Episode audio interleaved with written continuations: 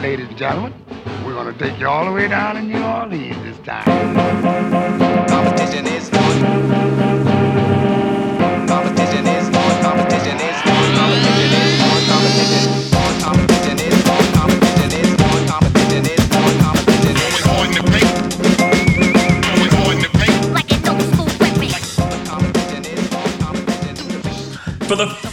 time, finally, it seems like it has been so long, but finally, we get to talk about actual football here on Hard in the Paint with David Grubb.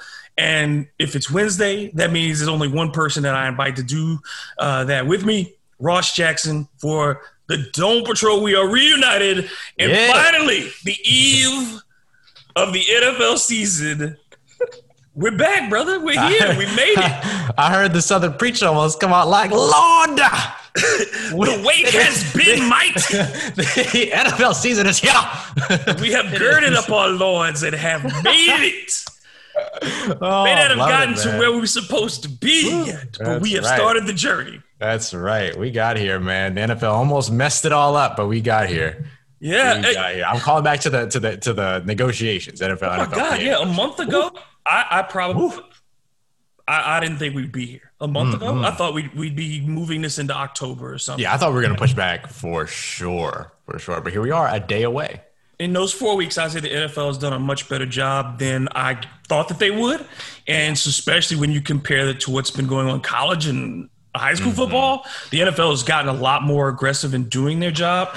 Um, I will say this: it does feel weird, Yeah. and I think Bomani Jones made a great point about this on his pod, is mm-hmm. that we don't have any of the normal cues that we have for an NFL season, and so Right. emotionally it's very different for us because normally there's a cycle of this. You go through mm-hmm. preseason, you go through these normal things around you in society, kids in school, all these things that are going on. right. None of that is there. And so our whole national appetite is kind of different for football in that way is that we're kind of still trying to figure out that it's real. Yeah, yeah, yeah, absolutely. I mean, you know, I think we've talked about before. It's where it's been like, you know, we've had all those things where we talk about training camp and like training camp's coming to an end and the NFL season's almost here. But it's not really until we get to this point that we understand that oh, like the NFL season's actually almost here. Like they did that. you know, I, I think that it was one of those things where as much as you tried to maybe you know count on it and you know count the days and everything like that, no matter what, it was going to sneak up on you just with the way that this is formulated and with the way that this has sort of progressed all throughout the summer and in getting to this point it just feels it feels like we shouldn't be here yet not in a negative way in that like something is wrong and so we shouldn't be here but simply that like it feels like there's still so much that hasn't happened yet that's still supposed to happen that is isn't going to happen No, I mean, eh, just the the verb, the visual things that you're just used to seeing. The whole process over the weekend of the cut down right it's just so much more quiet.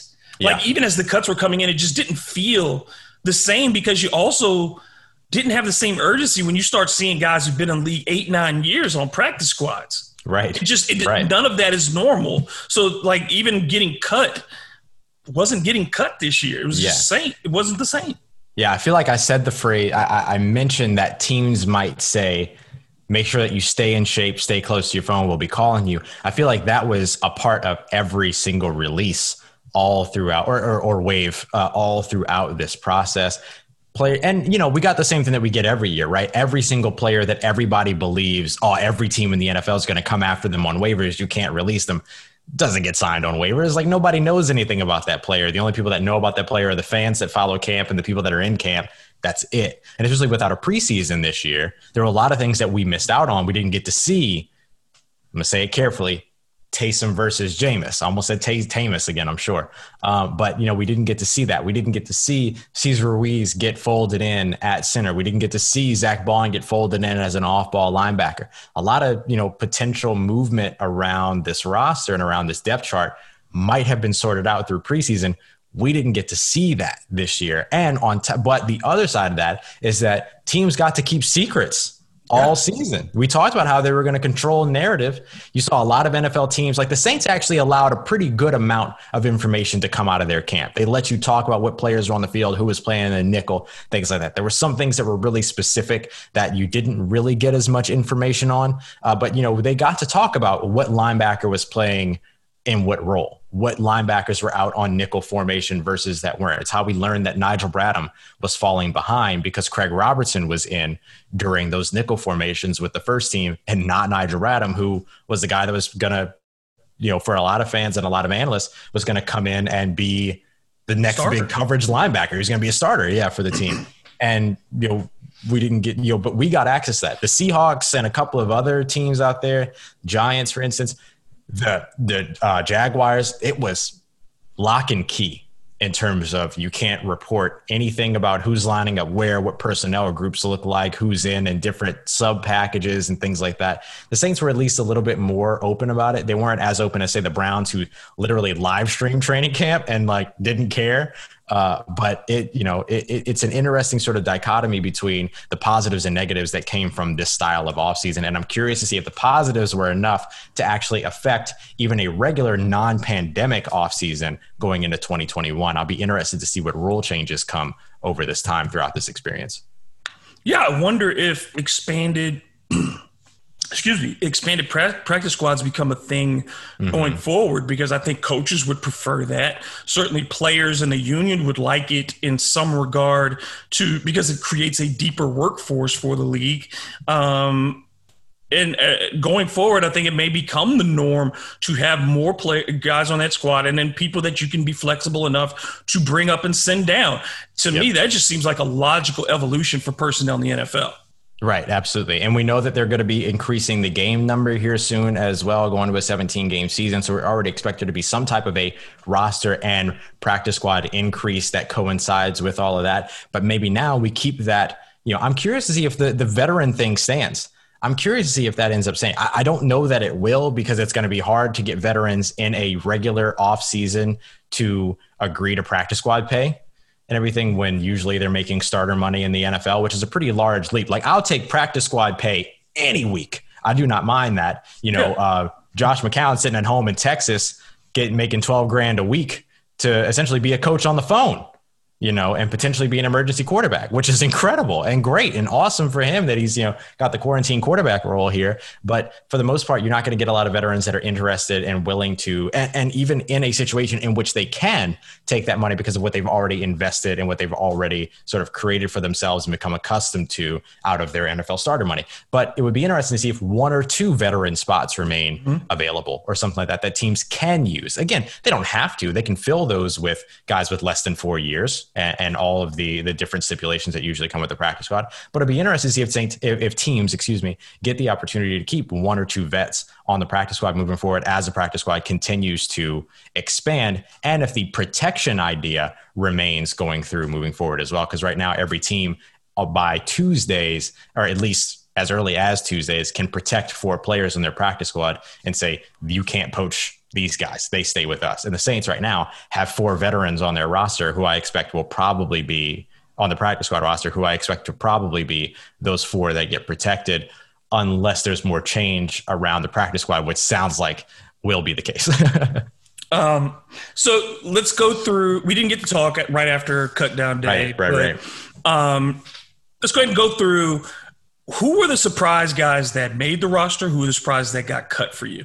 Yeah, I mean, I think the, the the number one surprise in terms of guys to make the roster was Blake Gillikin, the undrafted rookie punter out of Penn State. I've talked, talked about, about him, yeah. yeah, yeah. He's extremely talented, wildly talented, and he's also, you know, he was a five star kicker as well coming out of high school, and so he is somebody that provides you with somebody that, you know, if Wil Lutz ends up with a false positive, for instance, and is out for you know the three or four days that it takes for him to get his following two uh, test back positive, I'm sorry, negative, then if you need a Blake Gillikin or if you need a new kicker, Blake Gillikin, who's a punter, can also be a place kicker for you should you need it. Same thing with Thomas Morstead. And if nothing else, Blake Gillikin is setting himself up to potentially be looked at as a future starter in the NFL. I won't say specifically with the Saints, but certainly in the NFL. We've seen that with the Saints before. So if they find a special teamer that they like, they'll keep find a way to keep him around. And right now, the way that they've kept him around is by including him on this roster. But of course, right now, if you turn and look over to, let's say, the unofficial depth chart that was released earlier this week,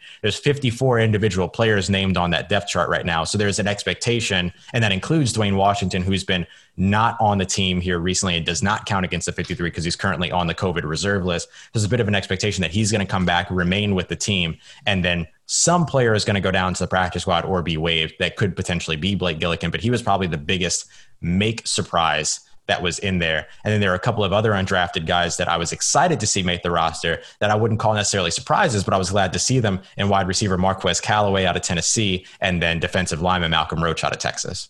Yeah, Callaway and Roach both made a lot of heads turn during camp. Mm-hmm. So Callaway came out of a really, I mean, expectation wise, he had to overcome a lot of people and right. jump past some folks, including names that probably a week before were thought of being safer bets to make the roster than he was. Right. That's an incredible rise for him. Yeah, it's huge. It's huge. And I'll tell you what, it's really interesting to kind of look at what the difference was between like let's let's compare him and Emmanuel Butler who didn't make the roster, didn't make the practice squad. He was trying out with the Lions yesterday, yep. along with actually former Saint as well, Cam Meredith, who was a Saint for, you know, a sun up and sundown. But when you look at what it was that Marquez Callaway did that helped him make the roster, we know that he can be a, a receiver and he made some plays as a wide receiver during camp, but that wasn't his bread and butter during camp. It was the special teams plays it was he was making. It was the blocking that he was doing in the full contact drills and in the live drills. Those are the things that really stood out to the coaching staff and to media as well in watching Callaway versus Emmanuel Butler, who last year made a ton of plays at wide receiver, playing sort of that X position behind Michael Thomas during camp and got a lot of time out there to be able to do that because Michael Thomas held out for the first six days of camp while they were getting his contract done smartly. And you saw him not make the roster based on the fact that he wasn't ready yet, deemed by the coaching staff as a special teamer and as a blocker. So if you're going to be better at one out of those three things, shoot for two of them and shoot for blocking and special teams because that's what's going to help you make the roster. And that just goes to show you exactly what it is that the Saints really value in that wide receiver position and what can help you leap. Guys that have been with this team for years and veterans who have been in the league for years, like Bennie Fowler, who Sean, I'm sorry, not Sean Payton. Drew Brees himself said, "I want on this team and I want signed to this uh, to the training camp roster." Who is a good special teamer and who is also a good uh, a good blocker as well because you know he's an undrafted free agent. He had to do it himself, but there's just something young. There's something exciting about the young option that comes with the undrafted free agent out of Tennessee. Instead, that made them go and look his way. And Bennie Fowler, of course, still in the practice squad, but you know, Marquez Callaway did more than enough in the appropriate areas in the right spots to make the roster. Um, the disappointing guys who got didn't make it. Who are your biggest disappointments?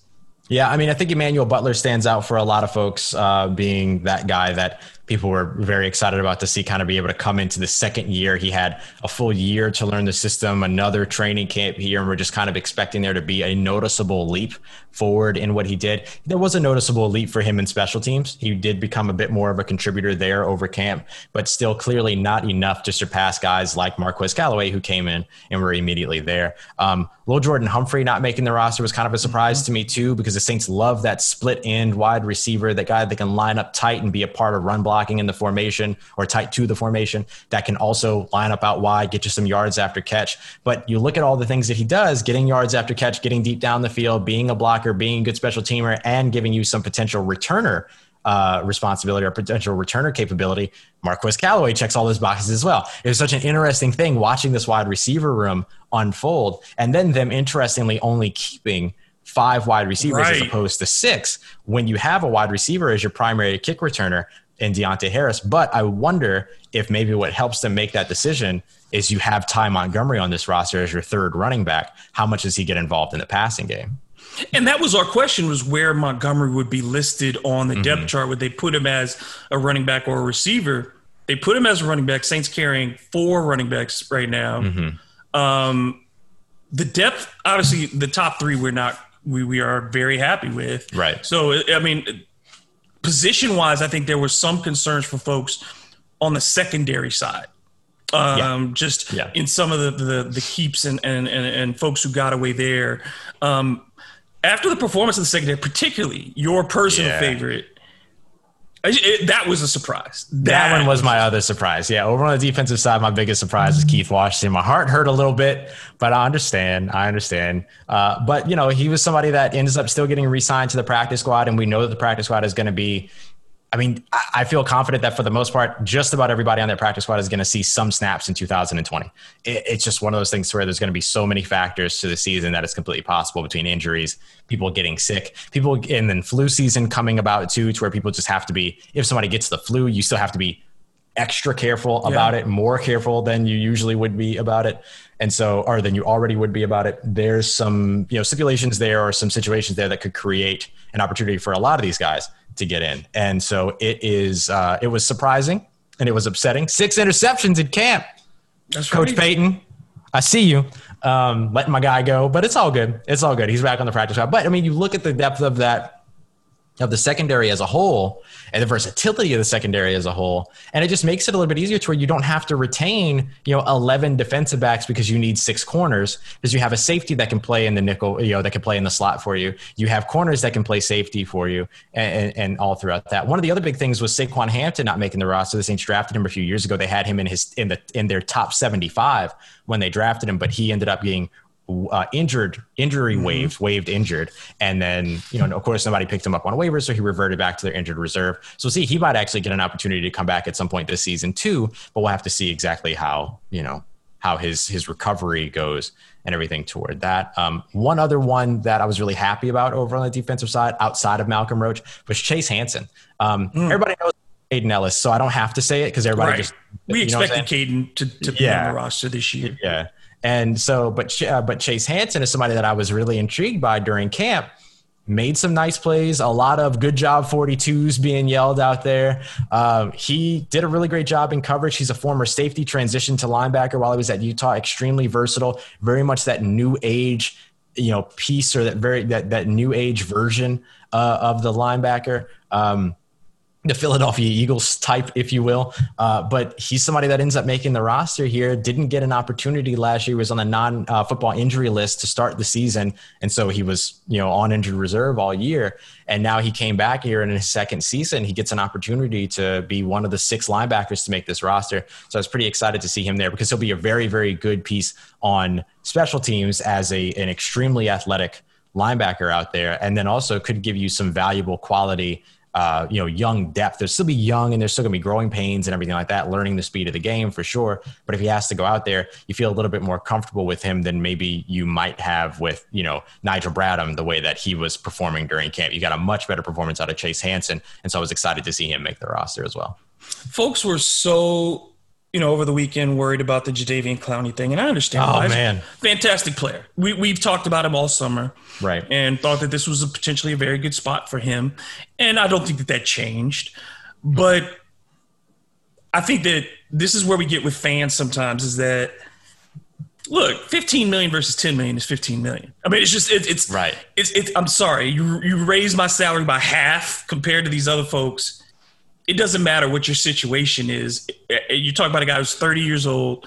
Uh, you know, is getting at an age in NFL career where you just got to get your check. You don't Right. know where the next one is coming. He's playing on these one year deals.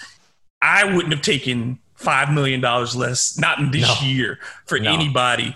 So to me, it's not like the Saints blew it. It's just it was a situation that you couldn't match. It's just Right. financially you couldn't match. Yeah, absolutely. And the Saints didn't need to spend that money was the other part. Like we continuously talked about how Jadeveon Clowney would have been a great addition and a great fit for the Saints, but we also always listed the caveat that the Saints will be fine at the defensive line. This is a 50 plus sack team from last year that only got younger and more talented this year. They essentially maintain the exact same defensive line, but they get a younger, cheaper version of Mario Edwards Jr. and Malcolm Roach to come in and potentially serve the exact same role that Mario Edwards Jr. served. He's even wearing the same damn number. He took 97. like they groomed him to be exactly who Mario Edwards Jr. was. And they said, all right, Mario, you and your $2.345 million can head over to Chicago now. And then they cut him. And so, you know, it, it makes perfect sense that they, you know, are going to be in a very good place regardless of this addition of Jadeveon Clowney. It's kind of like going to the grocery store and you had no intention on buying this bag of chips, but you see that the bags of chips are on sale two for seven dollars and you're like oh that would save me money over if i bought two bags of chips in the first place but you were never really planning to buy the two bags Right. of chips so it's like it's like you said the difference between 10 to 15 million dollars isn't just 5 million dollars it's 15 million dollars because you didn't need to spend 10 million dollars in the first place. And so that's the way that I look at this for the Saints. And especially when we learned what it is that Mickey Loomis was about to try to do to get to Jadeveon Clowney to New Orleans, which would have not only cost them $10 million, but also a player and a second round pick, which look, the Saints are probably going to trade that second round pick at some point anyway. Yeah. It does not matter because that's what they do. They don't care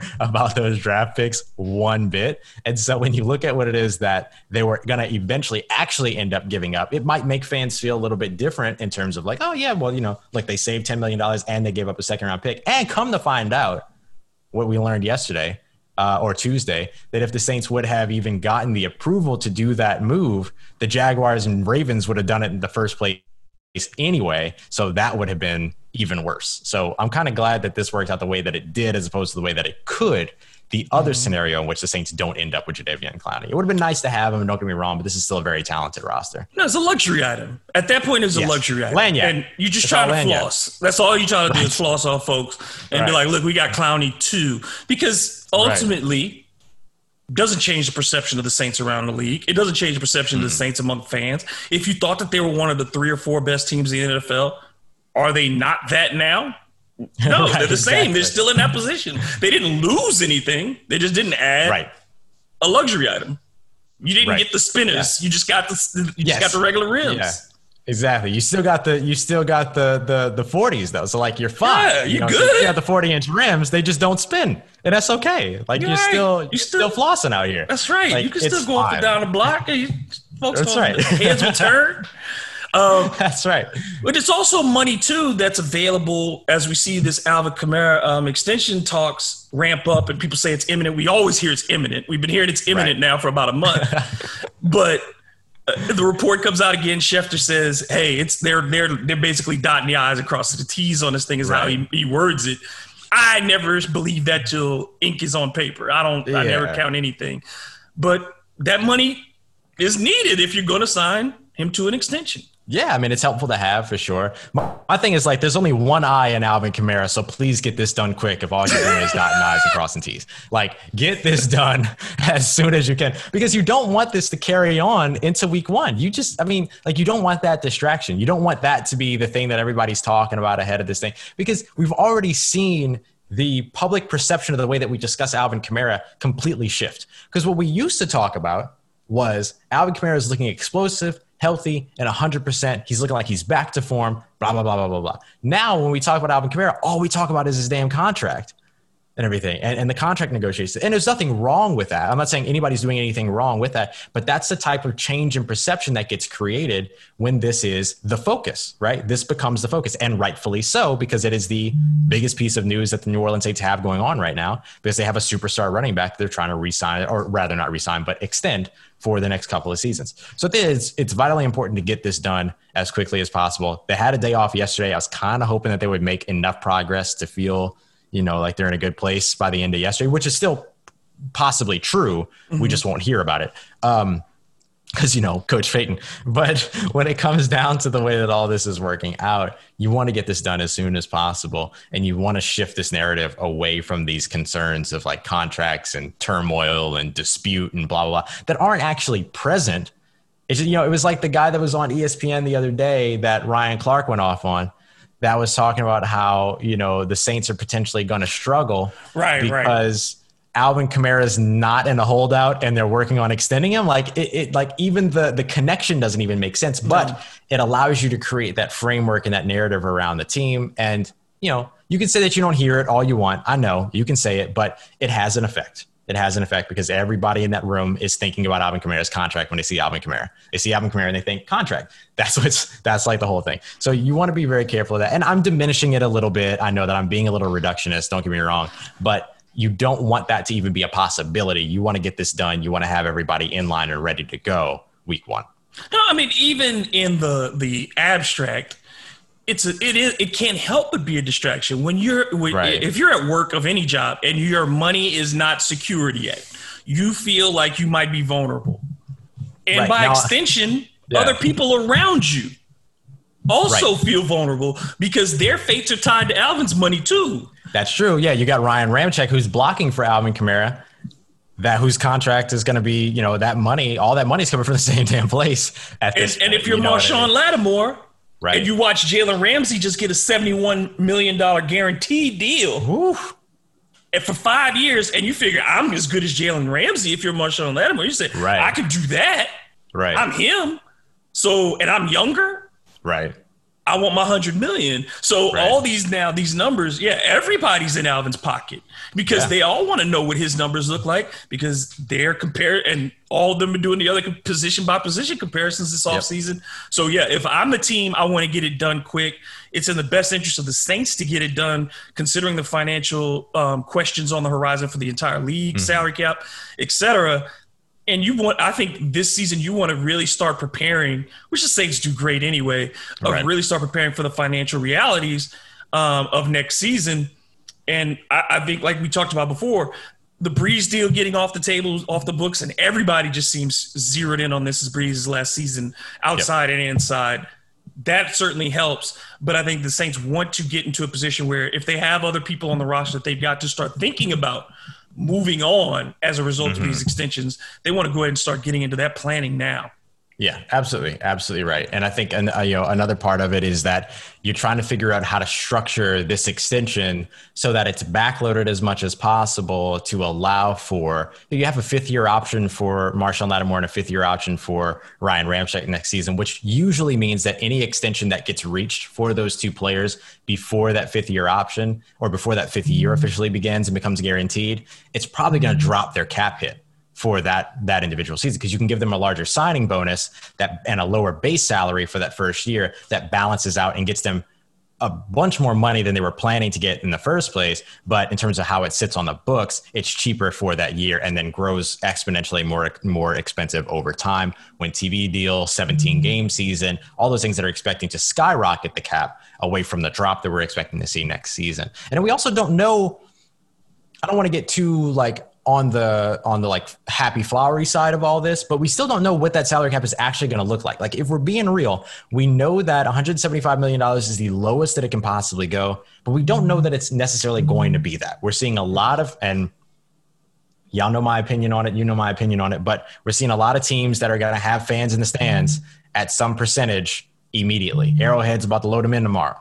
They're about to do, I think it's like 22% or something like that of, of, of their fans. And then you have, you know, Jerry who's trying to get his whole, the, everybody up in there, everybody mama, everybody grandma, everybody dog, everybody auntie, like everybody showing up in Dallas. And so that's all going to have some effect on any, any one fan that purchases a ticket has an effect on that salary cap because the expectation was it will be this low if there are absolutely no fans in the stands throughout the 2020 season. So we'll see what that floor actually looks like. And the higher that floor, the easier it is for any team across the NFL to navigate, but certainly the easier it'll be for the New Orleans Saints to navigate, who are going to be, you know, at, at this point already starting to plan for what those repercussions are going to look like and how to plan appropriately for them. And I think you, the other thing is that whether Taysom Hill is your quarterback next year, Jameis Winston, some other free agent, or some draft pick is your quarterback next year if Drew Brees isn't around, which, as you mentioned, and I agree with, we are all pretty confident that it won't be, uh, or expect that it won't be. Um, if you're throwing it out, if you're throwing to Michael Thomas and you have Alvin Kamara behind you, it makes you a better quarterback. True. Plain and simple. Does not matter who you are. It makes you a better quarterback. Unless you're, well, Christian Hackenberg, maybe not so much. Garrett Grayson, maybe not so much. But a couple of these other Blake guys. Bortles. Right. Blake Bortles, maybe not. Uh, but you know what I mean? Like it, it puts you in a position to be successful no matter what. And with that line. yeah. With that and with that line. offensive line. Yes, absolutely. You know what I Yeah, mean? So they want to, they want to lock all this up. it's a great situation for anybody who comes in. Just on a quick quarterback aside, I did not Yeah, yeah. realize that Alex Smith is getting $16 million to be the backup in Washington. Yeah, yeah, because it was guaranteed to him. I think it was already part of his stuff, and Washington has just they've just paid the man, and I, I think that's great. I think that's awesome. That's cool on Um, Washington, but I'm just saying 16 mil for a backup who, if he gets in the game, I'm really not happy with the way my season's going. Right, If Ron Alex Rivera. is- Ron, Ron Rivera said that if he had the option to put him in Week One, he would do it, and I'm like, that's real sweet of you to say. That's real kind, but. Lord, please don't do that to that man. he has not seen a football field in quite some time. And he had a traumatic injury the last time he was out on there. Like, please don't rush that man into any kind of action. Yeah, Let you're gonna put him out there ask him to week stay. one. Right. Oh, no, no, no, no, no. But you know, like that's a team that you know, look, sign sign Alex Smith to an extension that's got a couple avoidable years on it and spread out that cap hit. Like take a page out of Mickey Loomis's book. You know what I mean? Like this is the kind of thing that the Saints would do about you know we want to make sure that you get your money, but we can't give it all to you right now. So let's let's extend you out and then make sure that you get paid that over time. We'll give you every bit of it right now, including signing bonuses and stuff like that, but let it sit on the books for us for a couple of years. Like there's so many different ways that you can go about that with restructuring his deal and extending his deal that, you know, just not every not every team takes advantage of things like that. Like we're accustomed to seeing. 16 mil though. That's just oh. I mean, I get loyalty and like you said, more power to Alex Smith, Word. but I just mm, I, I- I think this is this is too much emotion overriding South football in this one. This- Yeah. This just feels like they really wanted to have Alex Smith in particular. You know what I mean? It's like part of the, it's I, I think it's part of the new culture brand. That's what it's all about, right? Washington all about right now. What they're all about is creating this new culture and showing everybody, look, we're a different team, we're a different franchise, and this to me feels like a part of that. When you could make a more sensible football move that doesn't make you look like a bad organization, you're keeping Alex Smith on the books. You're still making sure that he gets paid out, but you could make a different choice here in terms of how you pay it out and how the team hangs on the hook for it. But you know, hey, that's Washington. It's Washington. That's Washington Yeah, because that is clearly. Yeah, I, I think you're right. Just to move on from it is, I think it's a PR thing that absolutely Mm-hmm. they needed some good stories out of Washington, and this was the quickest way to get one because it had been something that the whole country had followed with this documentary and all Mm-hmm. those things. So they needed any kind of positive story, and they haven't had a single one this summer. Whether it's been Derrius Guice or whether it's been you know dealing with the, the name change, whether it's been Dan Side, the cultural stuff, the cheerleaders, all those things, releasing Adrian Peterson, everything has been a negative pretty much across the board. And now you get at least this one Pollyanna moment Yep. that you get to, to, to have for the season, which again will probably be crap for them anyway. Oh. Now we get to talk about stuff on the field, actually. Saints take it on Tampa Bay, week one. Let's start with the offensive side of the ball. We know that Tampa th- relies on its pass rush. J- Jason Pierre-Paul, um, Shaq Barrett. That's what they get. They got 27 sacks between those two guys last season. Devin White in the middle of the linebacking corps. But there are a lot of questions on that Tampa defense. Where do the Saints have the areas to exploit what uh, Tampa does not do well? Yeah, I mean, I think the the first thing is attacking the secondary, and uh, you know, getting and and it helps when you now have Emmanuel Sanders a part of it, may, part of this team. It might have been a little bit tougher, and we've seen it be a little bit tougher for the Saints when it's Ted Ginn Jr. Although Ted Ginn, you know, even Teddy Bridgewater threw Ted Ginn Jr. a bomb last year, and like a bomb in which it, he didn't even have to wait for Ted Ginn Jr. to catch the ball. He already turned around and celebrated before, you know, the Nick Young thing. Like it's, it, you know, he was all out about it. But I think the secondary is what you try to exploit, even with an addition of a very talented player like uh, Antoine Winfield, who, you know, is still young. And that, that's one of the biggest things that you're going to have when it comes to this offense versus this defense is continuity of this offense and continuity of chemistry, attack, timing, rhythm, everything that they're already going to have in place. Uh, I think that the biggest concern for the Saints is going to be the interior offensive line. I think, you know, we saw on the initial 50, excuse me, the initial unofficial roster depth chart, Jesus, depth chart. Uh, I could not get the right word. You've been up Um, early. You've been up early. um, uh, they had uh, Cesar Ruiz listed at right guard with Erik McCoy retaining his starting center position from last year. If that remains, because again, it's the unofficial depth chart, so it's hard to read too much into it at this point because it will undergo changes before the week before the game begins. But if that ends up being the case, it would make sense because Cesar Ruiz missed like half a camp Right. with that minor injury. They, they called it a minor injury, but they also kept him out for basically the entire second week at, or second half of the second week and then last week of camp.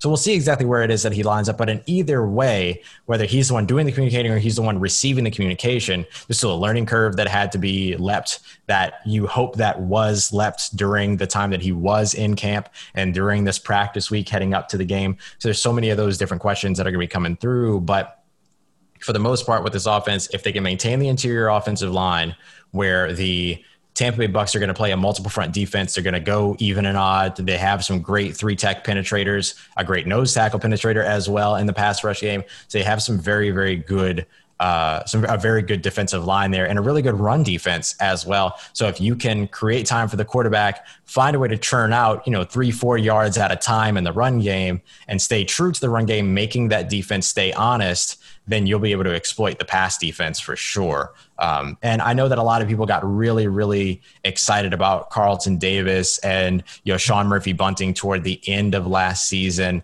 Uh, I'm not sold on them yet. I'm not sold on them against premier talent at the you know for the passing game, and so I will I will expect to see the Saints be able to exploit that secondary with the passing game for sure. And you know, just look at you know and and you know name any weapon that you want. There's no telling who's going to be the big person this game. You know they're going to lean on Michael Thomas early, more than likely, but any one of these other receiving options.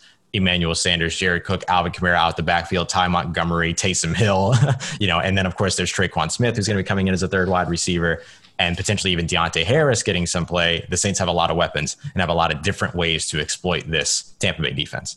this seems like one of those games where certainly Alvin Kamara, if he if he's feeling good, he mm-hmm. could be a major force Yep. in this game in particular because if Tampa is bringing those guys up front and bringing six or seven out of their front seven to attack, there are going to be gaps and spaces for him to operate in and, and create some mismatches against that second level. So I, I really think this is a game for him. And I think particularly too, Jared Cook as well. Um, the two of them have a real opportunity to take advantage of Tampa possibly overplaying on guys like a Mike Thomas, trying to make sure that they're shut down while they try to get to Brees.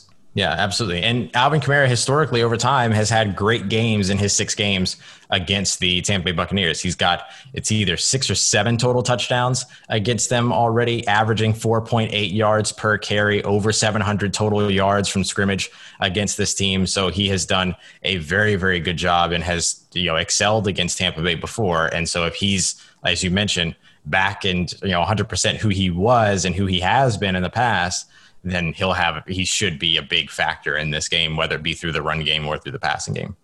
I'm interested to see if Sean Payton tries to give Latavius Murray carries in the first quarter Right. to kind of just get his team into the rhythm of actually playing football again and just get some yeah these are simple things. Hand it off boom. Let's just get some some reps in of contact not try to do anything crazy on drive one but at the same time i can see sean payton pulling something out of his ass and going right. for the touchdown on the first play of the game too Right, absolutely. You see him take a shot early, right? Like Yep. it, you you don't know which way Sean Payton is going to go because you could play the conservative route and you could say it's not even conservative. You could play the sensible route, Right. And say I'm going to give you a couple of handouts. If you go three and out here, we go three and out here. It doesn't matter. That doesn't cost us the game. You know what I mean? And then just get the team used to some contact, get the team used to some speed, run some quick, you know, some quick uh, pass play concepts and things like that. The stuff that they like to utilize, particularly like those angle routes and Texas concepts and things that they like to run with Alvin Kamara. Utilize all of that early and then just sort of chip away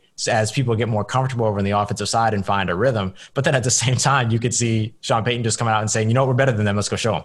Yeah. And then, and then do it, you know, uh, I don't know. I don't know which to expect, but either way, either way won't be surprising. yeah because the thing is too is again we talk about this there's no film right. There's no film. So if you're Right. looking at what Tampa's doing this year, conceptually, you're like, I guess they're pretty much doing what they did last year because they haven't changed a lot of. things. so you Right. like, so you don't really have, and, and for Tom Brady and that offense, and we'll get to that in just a sec. But you're looking at a lot of New England stuff, and you're looking at to see what his favorite combos are there because you certainly that's going to get brought down. But at the same time, you got to look at again what is how would Arians use him right. because would you look more? I think you'd probably get rid of last year's Tampa tape, and I'd be looking kind of similar to what what was Arians doing when he was at Arizona. Right. And I want to see some of those things because to me, Kurt Warner, Tom Brady Yep. are much more similar comparison to what I would expect than Jameis Winston throwing downfield and attacking Right. vertically. Um, but no, again, no film. Right. No film. Yeah, you're you're projecting no matter what, right? You're trying to look at the Tampa Bay film from last year and figure out, okay, here's some of the things that you know Bruce likes to try to run, and then you're going back to you know Bruce's older days with Kurt Warner, but then you're also going back to last season with Tom Brady. What ability does he still have? And you have to look at Tom Brady early season versus Tom Brady late season. And in either case, you get an advantageous matchup with either one of those Tom Brady's because he was a little rusty coming out the gate, and then he was a little worn down at the end of the season. So it, it but how much of that can you actually rely on in you know a Superdome with no people, uh, a, a team that he has three weeks worth of chemistry with in terms of actual play time and understanding patterns and seeing people's you know cues before they break out of routes. What does mike evans look like at the top of his route versus what did you know uh, you know Mohamed sanu look like at the top of his route last year? What does chris godwin look like when he's you know streaking across the field versus eh, you know Julian Edelman. Where's the ball placement have to be? What's the rhythm feel like? How quickly does that person get 12 yards down the field before they make their break, as opposed to what I'm accustomed to in New England? There's a much different set of timing, rules, mechanisms, and pieces of rhythm that have to be accounted for in this offense that you aren't going to really be able to find on any film anywhere. You can just find the general concepts, and then three weeks into the season this year, then you have something to go back and look at before the next time that these two teams match up. But for the most part, everybody knows what the Saints are going to be running, but nobody knows necessarily what the, and I think everybody knows what the Saints are going to be running to an extent, to the same Right. extent that they always knew, but the Saints can still come out and, and absolutely thrash you with that very game plan. It was like when Sean Payton was out there tweeting out plays, and then Christopher Dunnells from over at Canal Street Chronicles was like, Coach, why are you giving away, you know, you're letting everybody see it? And he's like, they've been seeing it they just can't stop it. You know what I mean? And so it's like it makes no difference. But it, it will be really interesting to see what this Tampa Bay offense ends up looking like under Tom Brady and Bruce Arians and Byron Leftwich as well. What does it look like for Tom Brady getting plays thrown at him by Byron Leftwich as opposed to Josh McDaniel? What does that kind of you know? How mean? much? Yeah, what is that relationship like? It's Right. going to be because if if Byron Leftwich, who wants to be an NFL head coach, who has certainly said that, I think it is. Yeah, that relationship and who is the coordinator and how much do you give to Brady? All three of those guys. That's that's something that I, I I'm very Right. interested to see how that dynamic develops over the course of Yeah. the season. Yeah, how many plays get called on the sideline that get changed at the line of scrimmage? You know what I mean? And then does mm-hmm. that create contention throughout the game? And then does that end up affecting composure when something goes wrong? Like there's and, and that's something that the Saints defense, I'm kind of jumping over to the Saints defense now, but that's something that they're going to need to create. They're going to need to create moments to where things go wrong for this for this Tom Brady offense, for this for this Tampa Bay offense. This Tampa Bay is dangerous this season for the same reasons that they were dangerous last season. You've got Mike Evans, you've got Chris Godwin, probably the best wide receiver tandem in the NFL, and then you have uh, you know these three tight ends now in OJ Howard. I should say Cameron Brate, OJ Howard, and Rob Gronkowski. We know that Rob Gronkowski's role early in the season has been compared to that of a late season uh, Antonio Gates, but that means that he's still going to be a presence in the red zone. And Rob Gronkowski has good games against New Orleans. It's just the thing. We've seen it. You know what I mean?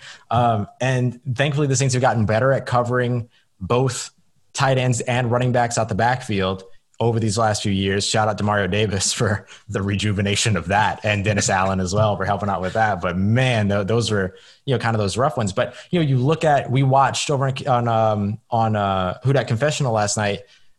Tom Brady's last game in the playoffs against Tennessee, which you know came to the ending that he would have never wanted, of course, with his time in New England. But you know, there were times where early on in the game, you would see the Tennessee Titans defensive line be crazy aggressive for the first series and then come back and continue to be aggressive for the first play of that series. And then Josh McDaniel would call a screen pass, which ends up beating that aggressive defense and then getting the Patriots, you know, 25 yards down the field. Is Byron Leftwich going to see the game the same way? Is he going to try to be a little bit more stubborn about stay in the pocket and do what you do? Is are they just going to look to swing passes and passes in the flats? It's a very different mechanism because you don't have those offensive linemen already downfield waiting to get engaged at the second and third levels like you would with a screen pass. So it'll be interesting just to sort of see what the rhythm looks like from the play calling perspective and counteracting what the Saints do if they remain aggressive, which you have to imagine if they're going to a press man coverage type of defense, that defensive line is going to be very aggressive and try to get after Brady, get some hits on him, disrupt timing, and then potentially try to bat some passes down at the line of scrimmage as well. And you, I guess you'd also have to wonder for Brady too is this line is not the same. Right. New England has had consistent, as, as far as pass protection at the very least, has had consistent, solid protection. Jameis was under a lot of pressure last year. Mm-hmm. Um, Tom Brady did not do well against the blitz last year. Right. The Saints are not necessarily a blitz heavy team, but they have the ability to collapse the pocket with four. It's that is going to be huge if the Saints don't have to blitz. They don't Yeah. want to blitz, and Right. if they don't have to, that makes it even better. Yeah, absolutely. And that's how they started off the season last year. The season at the top of the season, before they had the injuries to uh, to Marcus Davenport and Sheldon Rankins late in the year, they didn't really blitz a ton. They didn't have to do that. They got pressure with the with the defensive line and with the front with the front four or the front three, depending upon what type of a set, because they also operate under a multiple uh, front as well. But you look at Tom, I'm looking at Tom Brady's numbers from last year: uh, 61 completions on 169 attempts. So that's a 36.1 completion percentage when under pressure. Uh, if you subscribe to Pro Football Focus grades at all, 49.1 offensive grade there, but five touchdowns to nine intercept. I'm sorry, five touchdowns to three interceptions you want to get him under pressure. No quarterback is really comfortable under pressure, except for maybe Joe Burrow somehow.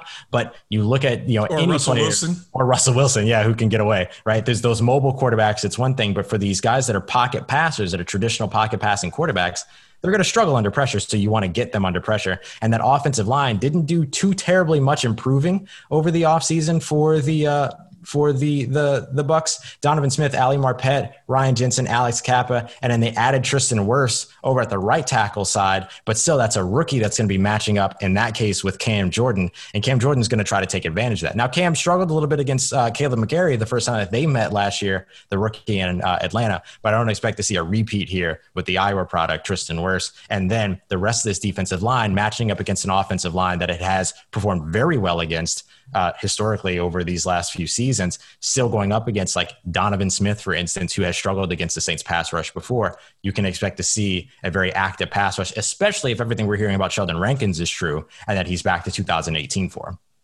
Yeah, I, I think that the Saints, um, Dennis Allen, with this team, I, I don't think they have to be crazy in their schemes and, and, Right. and creating something that Tom Brady hasn't seen. I think the Saints can, you know, Tom Brady's seen everything first Right. and foremost. There's nothing you can throw at him at this point that would be confusing. Um, the whole point is, like you said, to make him uncomfortable. Not confused. Right. You're not going to confuse him, but you got to make him uncomfortable and give him things that are unexpected at certain times. But other than that, yeah, I think the Saints will probably be very simple. Not in, not as far as just like not disguising anything, mm-hmm. but I don't think they're going to try to put too much in in a week one install and make guys think too hard when they haven't been together. Like, ultimately, they have not had the reps on the field, so why complicate it by giving Right. him too much against an opponent you can't really scout?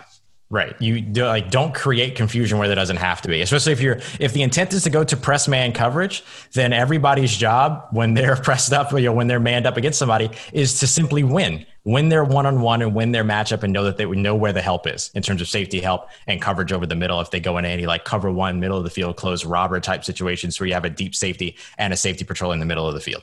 If they the, the disguising is going to happen at the safety position you know who is playing in the slot who is the deep safety who's the deep safety versus who's playing in the box who are they going to be two you know are we looking at a two high look with middle of the field open or are we looking at a one high look with middle of the field close?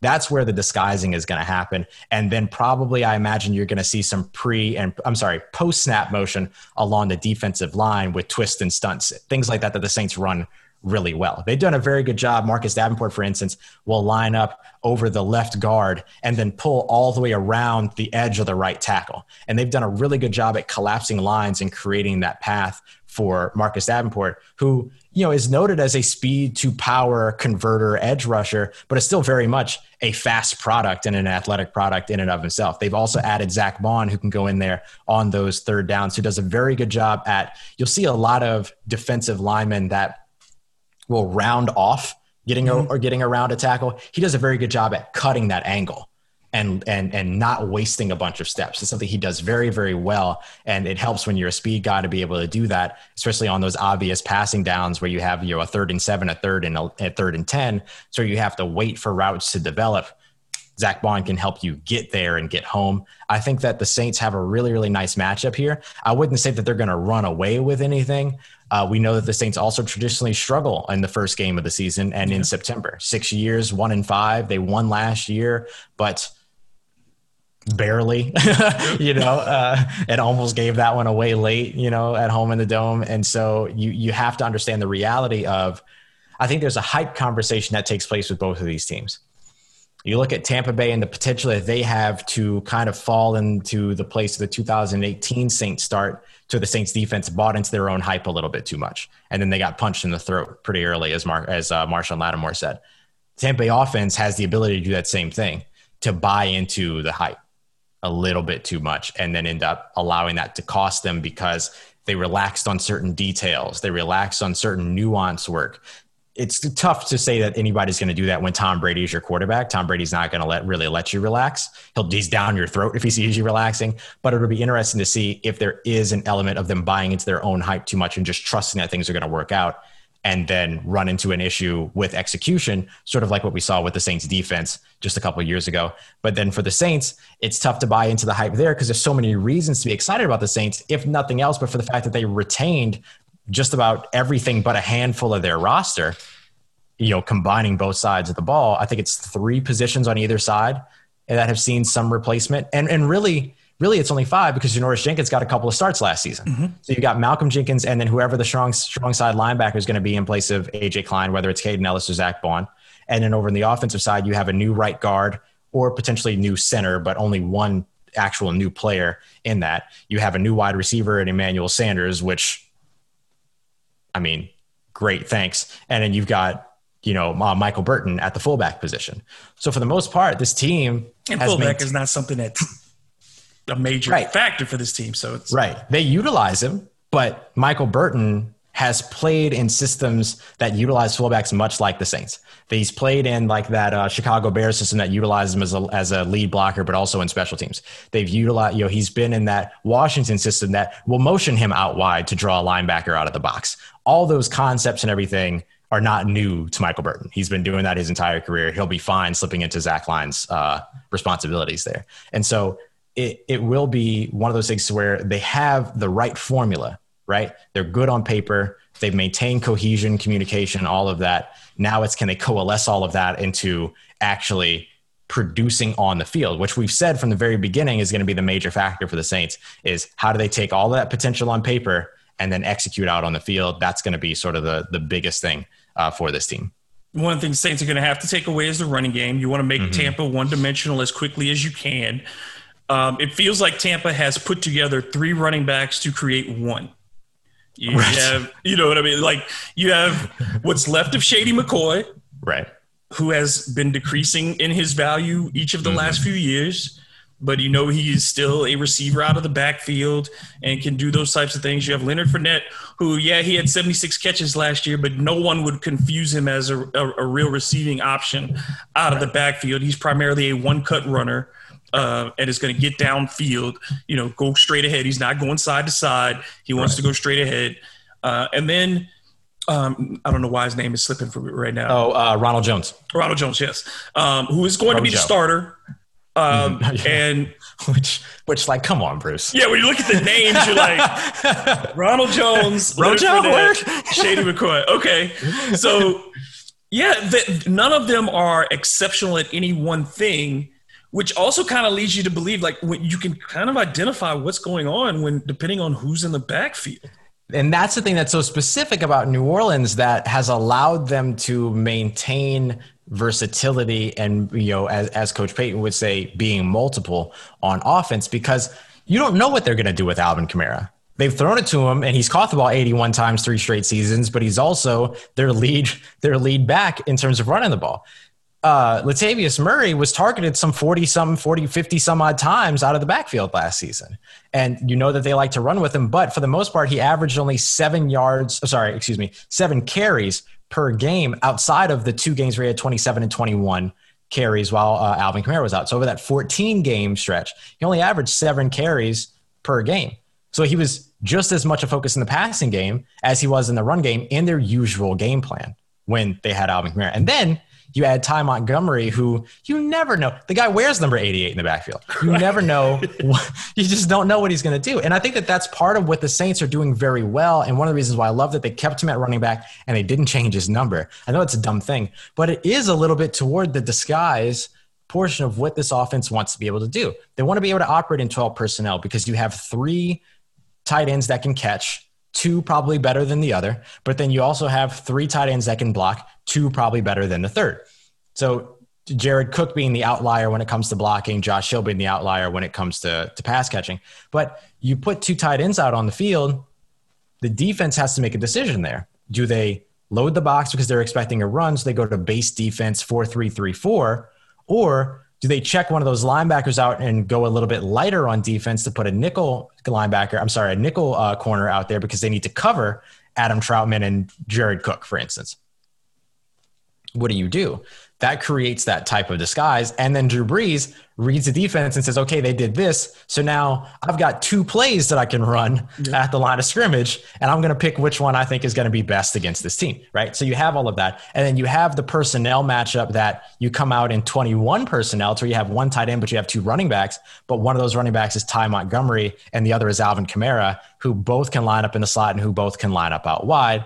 And there's always the chance that Ty Montgomery wearing number 88 confuses the hell out of somebody and thinks that's 11 personnel. They got four wide receivers out on that field. And then they go to dime. And then all of a sudden, you have no box to run against. You have no box that you have to run against. And so you hand off and then you pick up and ease, or you run a draw. Yep. And then you pick That's what I just thinking about. Just six, yes, six or seven yards, right? So the Saints have a lot of options here with their offense to disguise. I think that's where things get complicated, right? And get convoluted the way that the Saints have always been complicated and convoluted on offense and complex. Let me say it that way, have been complex on offense and therefore hard to read. While on the defensive side, it's line up and win.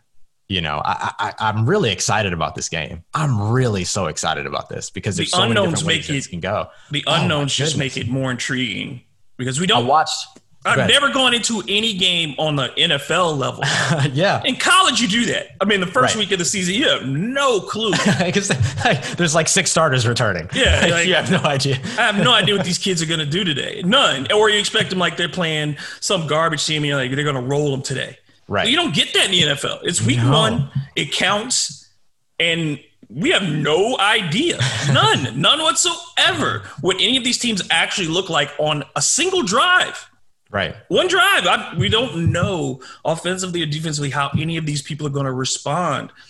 And like the, the dichotomy of a team with no major overhaul in the offseason versus a team that went over an incredible, basically identity shift in one off season in talking about Tampa. That too, yeah, that just it makes it all the more. And I think Sean Payton too. I think Sean Payton has such comes into the season with more confidence, but also there's just that chip, that that desire to to go out and show that he took advantage of this thing when nobody else did. He figured it out. He got his team ready. Like Sean Payton would love this to be the cherry on top in this season to show that he figured it out. He got the code. Yeah. He and Drew Brees and the rest of these guys, they worked it out. The Saints are smarter than you. There is a part of me that feels like Sean Payton would love to put his stuff on put his stuff on the table and be like, I told you. I told yeah. you. I love that. I love it. And it's true. I mean, there's something different. Like if you just watch Sean Payton this offseason, he's locked in he's completely locked in. Like the way that he speaks to media, the way that he's in his teleconferences, the way he talks, the way that he's been working. You know, there's it's a big difference. Think about before training camp began, Coach Payton in his beachside villa on NFL IG Live talking to Kay Adams, going outside, showing the whole world the house that he's staying in and everything, and just like who that guy was that was out there talking about like, look, we're tired of Larry Warford. He's getting up out of here. Like that that guy versus, versus versus what we're seeing right now is where he is entirely locked in and he's back to if I knew I wouldn't tell you type answers. You know what I mean? Like I mean, I love the fact that he says like, y'all gonna have to keep up with this uh, practice squad because this gonna be. Yep. I love that, and it, it shows me that he has been. I mean, he's on the competition committee, so we know that he's you know certainly involved in all these things. Right. But at the same time, when he was talking about guys, don't worry, don't come into practice. Sean Payton was planning.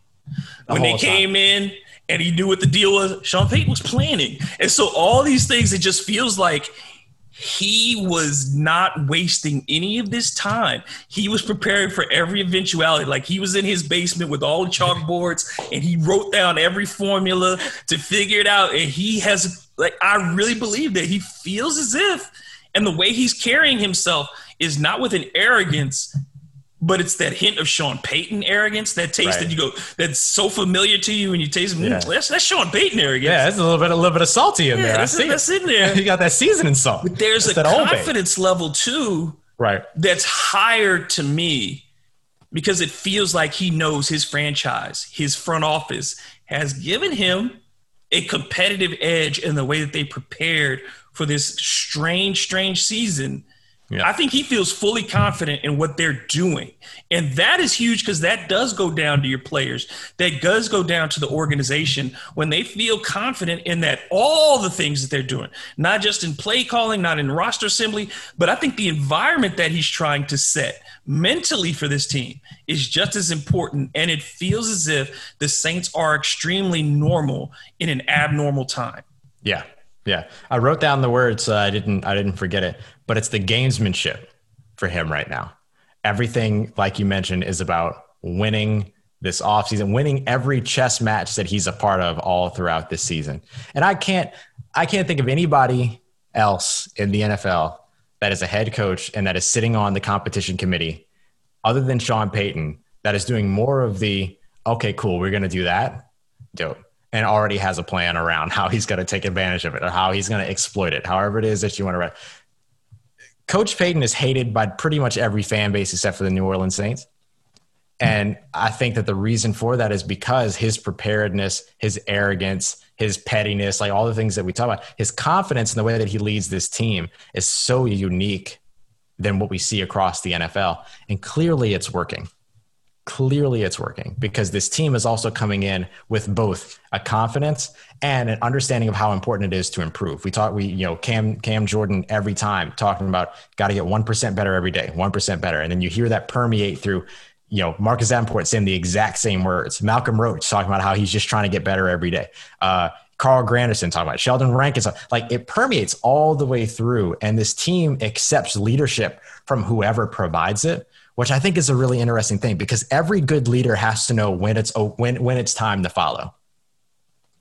Somebody has a specialization that is whose knowledge is in that specialization beyond what you, a leader in a different specialization, have.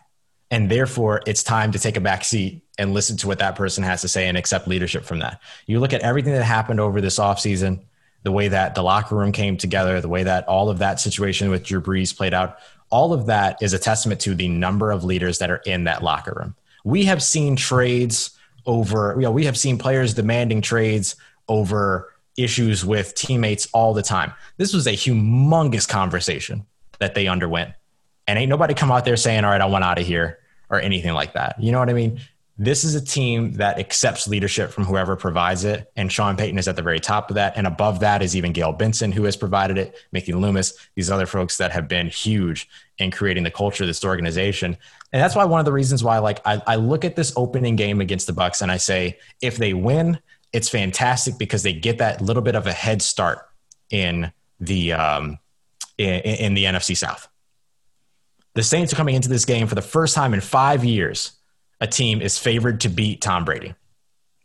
So there is a level of And even the last time that they were favored, they, the, Brady won. that Brady won. Yeah, it was like won. forty to thirty-two. It was Rex Ryan and the Buffalo, then Buffalo Bills. uh, led by Tyrod Taylor, who threw three interceptions. You know what I mean? So it's very different this situation that the the Patriots will be walking into, and we have to remember too that a large I'm sorry, the Tampa Bay Buccaneers will be walking into, but we have to remember that the Patriots' success last year with Tom Brady was largely predicated on the defense. There was that string of the season to where the defense outscored every opposing offense that it had played against. That ridiculous run. I don't have that type of confidence in Todd Bowles. I think Todd Bowles is a very good defensive coordinator. Don't get me wrong. They don't have the players. But they don't have the personnel. They don't have the players. They don't yet have that leadership. They don't yet have that identity to be able to translate and be led by these veteran guys like Patrick Chung, Dont'a Hightower, Stephon Gilmore, and that defensive line that they had over there as well. That was also putting in work with some guys that some people know their names, some people don't. You know what I mean? They were doing they that defense was outstanding, and it was led largely by their defensive coordinators work, but also Bill Belichick, who's an incredible defensive mind. But a lot, And like you said, a lot of leaders though. Devin McCourty, you know, Yes, all Devin those McCourty, guys. exactly. It's just Yeah. it's it's that defense is built on was built on veterans and guys who Yep. again, yeah, you, you talk about that leadership of having of taking wherever that voice is in Tampa. If you're building it around Shaq Barrett and Devin White, Devin White's in his second year, and Yeah. Shaq Barrett is a pass rusher. Yeah. it's it, you know what I mean. It's like Yeah. you haven't gotten that guy. Shaq Barrett is not Cam Jordan personality Right. wise. That's not who he is yet. Right. So they don't have somebody who sees the defense as the leader and says, "This is what we are." You don't know what Tampa's defensive identity is. Right, right. The the smartest thing that Tampa could do is let Lavonte David be that guy. Lavonte David is widely underrated, don't get me wrong, but he's probably their most experienced leader with that team. Jason Pierre-Paul is probably your most experienced player if I'm if I'm But he's not. correctly. He's not that dude. But That's just not not, his his Right. personality. It's not him. Right. He's out there. He wants to get, he wants to make his plays and, and, and do what he does. And that's great because he does that. He does that very well. But Lavonte David is that culture guy that I feel like the, the, the Bucs have. I think eventually it can be Devin White. Don't be wrong. But as you mentioned, it's just a second year here. And he missed most of his first year, missed large portions of his first year. Let me say it that way.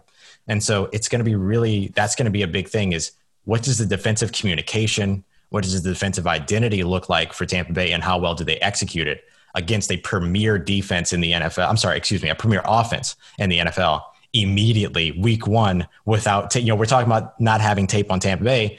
Tampa Bay, of course, we have to acknowledge the other way doesn't have tape on uh, on what the Saints are doing with you know new weapons like Emmanuel Sanders. They know what the Saints are going to do. Like the Saints are going to run the same yeah. offense conceptually, but they're going to be able to execute it, I believe, at a higher level this season because of an improved offensive line and an improved second option at the wide receiver two position. Or Yeah, uh, there are pages in the at the playbook that you could reopen that the Saints couldn't have used last season. Right, right. Even Adam Trautman helps you with that just by having that ability to play that 12 personnel, as we talked about. And of course, Taysom Hill is a part of that 12 personnel possibility as well. So, uh, man, I'm excited. Taysom, this is the thing. Like you said on the, the tentative depth chart, Taysom was listed as 2nd Mm-hmm. I don't. I have. I mean, I, I think you're the same way. I have no way believe that if Drew Brees were to go down in Week One, if something were to happen in this game, that they're not sending Taysom Hill out there to run that offense. no, they're trying to win. I mean, and that's again, people think you're trying to be mean, but you you're not No. giving away a win in Week One. Have Taysom learn on the job in a division game. It just it's Right. not happening. you would have you have to change your offense mid game. Whereas if you put Jameis Winston in, you run the same offense. You just have a you know a stronger arm to where you maybe you can take advantage of some of the deep shots that Drew Brees, I'm sorry, that Sean Payton has been calling the entire game anyway, that are there either as clear outs or as potential options for Drew Brees and his improved arm strength. So or or, or whatever that's going to look like. And so I I think you're right. Like sure, Taysom can be the number two guy on the the practice. I'm sorry, on the depth chart simply because of the fact that he's going to see the field more than Jameis Winston, but it's not going to be at the quarterback position. I still feel very much that Jameis Winston at this point in the season, very early when you're trying to set the tone, would come in and be that guy. And then very late when you have to win games to ensure your playoff run, he would be the guy. I think that the only scenario in which Taysom Hill becomes your, you know, your guy if Drew Brees gets hurt is either at a point to where games don't matter anymore. And so you could have him learn on the job, or at a point early enough in the season that's not a tone setting game to where you can risk doing that because you don't want to expose Jameis Winston to the rest of the NFL because you're interested. And that's the other thing. Taysom Hill coming in doesn't mean necessarily that it's in that it's you know An indicative of indictment any. Yes, yeah, it could mean that the Saints don't want anybody to see Jameis because he is progressing well and he is making the improvements that they want to see from him and that he wants to see from himself. I think that's something else to keep into uh, keep in consideration as well. um, this is a quick aside, but Mm-hmm. it's very strange. It's very interesting to me culturally Mm-hmm. how important really it has been. And I, I I don't think people realize this. The last two seasons in having an African American backup on this roster, Teddy Bridgewater, we saw it. The team responded Right. to Teddy over two seasons. Teddy Yeah. was a leader in the locker room, a guy that was a bridged both sides of the locker room, defense, offense alike. You're Yep. seeing that same kind of thing with Jameis Winston, Yeah. a guy who can bridge that locker room. And I think that in a team like the Saints, in a year like this, in this country, and with the situation that you had, it is really important to have a guy who can bring offense and defense together to be liked by both sides. And I think Jameis serves a good role as a conduit for that team and in, in creating some where Drew can be very serious. Mm-hmm. Jameis can bring that levity and you can meet in the middle where Drew gets to be a little more human, so to speak. Yeah, and Jameis yeah, yeah. gets and, and Jameis brings along and becomes a little more professional. I think that that dynamic was really good. Yeah, I'm so glad that you brought that up because it's something I've observed as well. Like every time somebody was like, "Oh yeah, no, the, the locker room's really getting along with Jameis," and I'm like, "Yeah, I wonder why." It's because like culturally, he's the quarterback that everybody has the ability to connect to, or at least that you know 80% of that roster has the ability to connect to. You know what I mean? That's vital. That's important. And you know, uh, you know, some people might hear this and and you know think that it's it's, it's a conversation about being a race thing, but it's a cultural thing it's a cultural thing in that like the language is there the the vocabulary is there the shorthand is there the experience the understanding of the experience is there all of that is present with Jameis Winston. And that's not to discount what Drew Brees does, because Drew Brees also bridges the offense and defense because of their respect for him as a Hall of Fame quarterback, right? Right. Like he's It's gone out there and been mm-hmm. right. And they both now have the ability to connect with this roster from multiple angles, which only helps the entire roster grow closer together with one another because now there's no division at any point to where yeah I can have this conversation with these position groups and these people much like with Teddy Bridgewater you had another leader at that quarterback position in a different style and in a different approach and in a different translation that ends up being vital to the connectivity and connective tissue amongst this roster I think Yeah, it's, respect. it's awesome to have it Respect and accessibility are two different things. yes yes yes yes yes, yes. And like you, I, I think even in the Tampa locker room, it doesn't. There's still a hierarchy of going to talk to Tom Brady. Everybody Right. just don't roll up on Tom Brady on the team. You number 53 on the roster. You don't just show up and be like, "Hey Tom, what's up? Let's talk for a minute." Right. It don't work. I'll like bet. I'll bet. I'll bet. Josh Rosen didn't talk to him for the first three days when he showed up in Tampa Bay. You know, like, just I'm gonna just wait. I'm gonna just wait. and so Drew Brees is certainly a very open guy and a very familial guy in that in a locker room, certainly. But there Yeah. is a barrier for some of the guys on a younger side. If you're on that 28 and under part, there is a barrier because you view Drew Brees differently. He's not your coworker. He's an icon. He's a Hall of Famer. Like all those things, so that can put some distance just in relation to me and my as my coworker. Right. Jameis may be a national champ and all those things, but right now he's a backup. Right. And that now I have a guy that I, I feel comfortable talking to the backup QB. If Right. something's up, if something I see something where I don't want to feel like I might get corrected by Drew, if I see something wrong, even if that's not the case, it's just that level of I feel like I can go say this to Jameis Right. And I'm comfortable with it. That again, Yeah. there's nothing negative Yeah. about Drew. It's just the nature of business, and Right. just sometimes you view people in a different way. If I'm a rookie on the Bulls, I wouldn't go roll up and talk to Michael Jordan on day one. Right. I might go, I might be able to talk to Scottie, Right. but I ain't gonna talk to Mike. Right.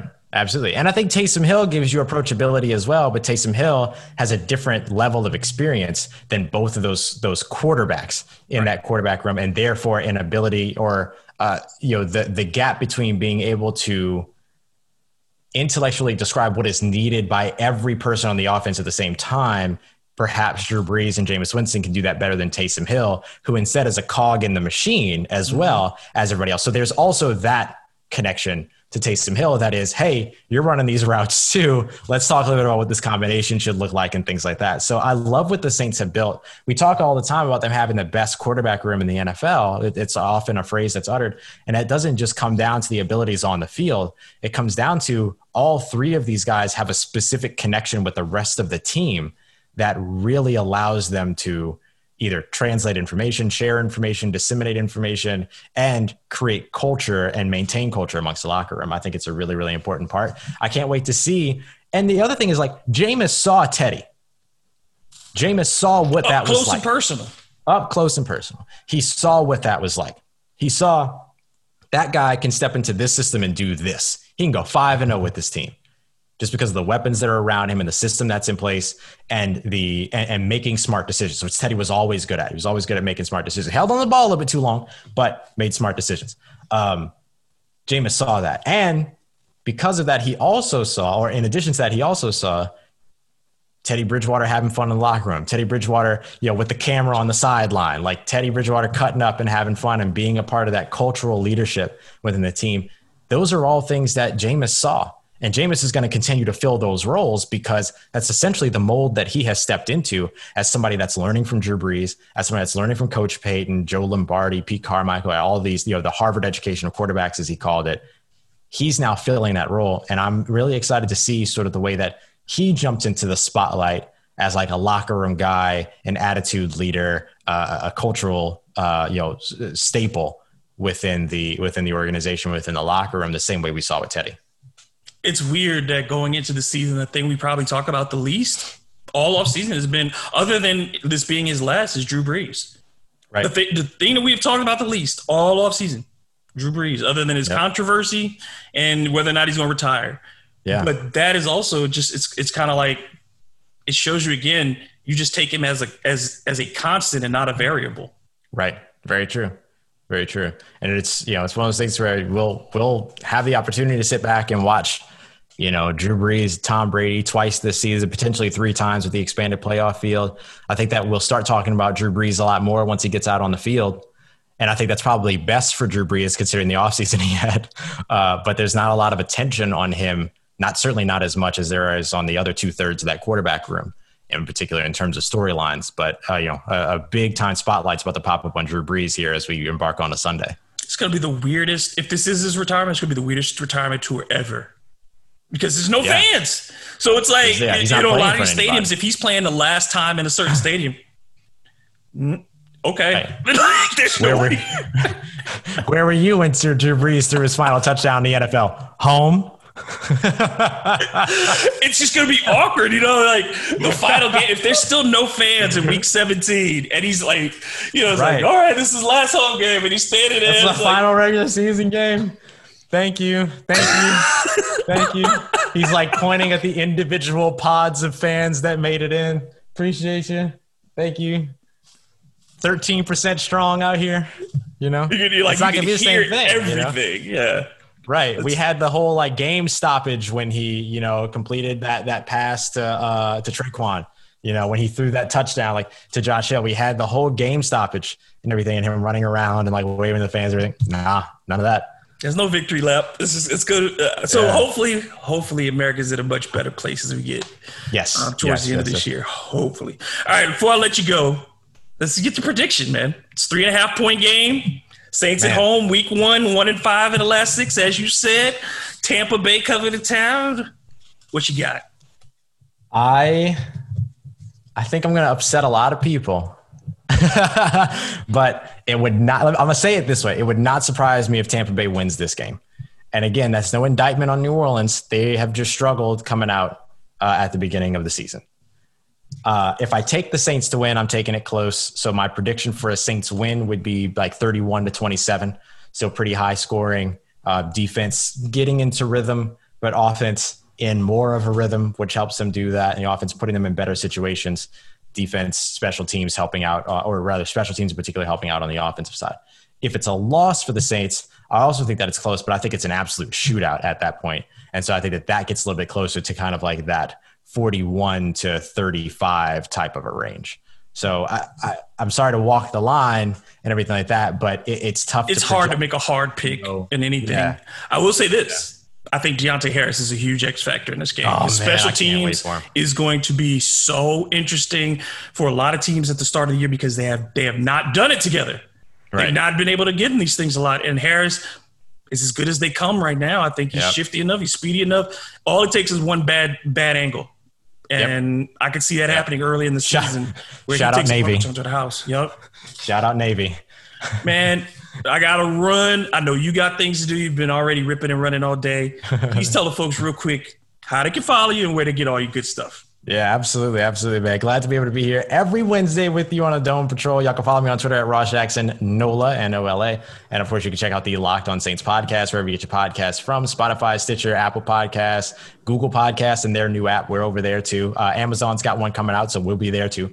Uh, Locked On Saints every single Monday through Friday, and then uh, all the write ups and all the uh, written work over at CanalStreetChronicles.com. Got five big questions ahead of the game coming up this week, uh, as well as a betting article coming up this week. And every Monday, you'll get a YouTube video from me over at the Saint CSC YouTube account, the Canal Street Chronicles YouTube account, recapping the game. Not really. I mean, it's it's going to be fun. It's going to be like what the hell just happened, kind of a recap. It's going to be a lot of fun. Uh, so uh, that'll come like immediately after every uh, after every game, I'll record that and then get it up by the next morning. So that'll be something new for people to look out for. Uh, and of course, we'll be here all season as well here on uh, Hard in the Paint. And he's on check his Twitter feed. He's on local radio. He's doing all kinds of stuff. So just follow him. He's he's everywhere. He's doing. He, he's he's the guy. This is the guy. I appreciate follow you. my dude. Y'all know how to follow me at DM Grub on Twitter and Instagram, and of course the website hitpwithdg.com. So for Ross Jackson and myself, on behalf of the Dome Patrol, this has been another episode of Hard to Paint, and we'll talk to you soon. Be well.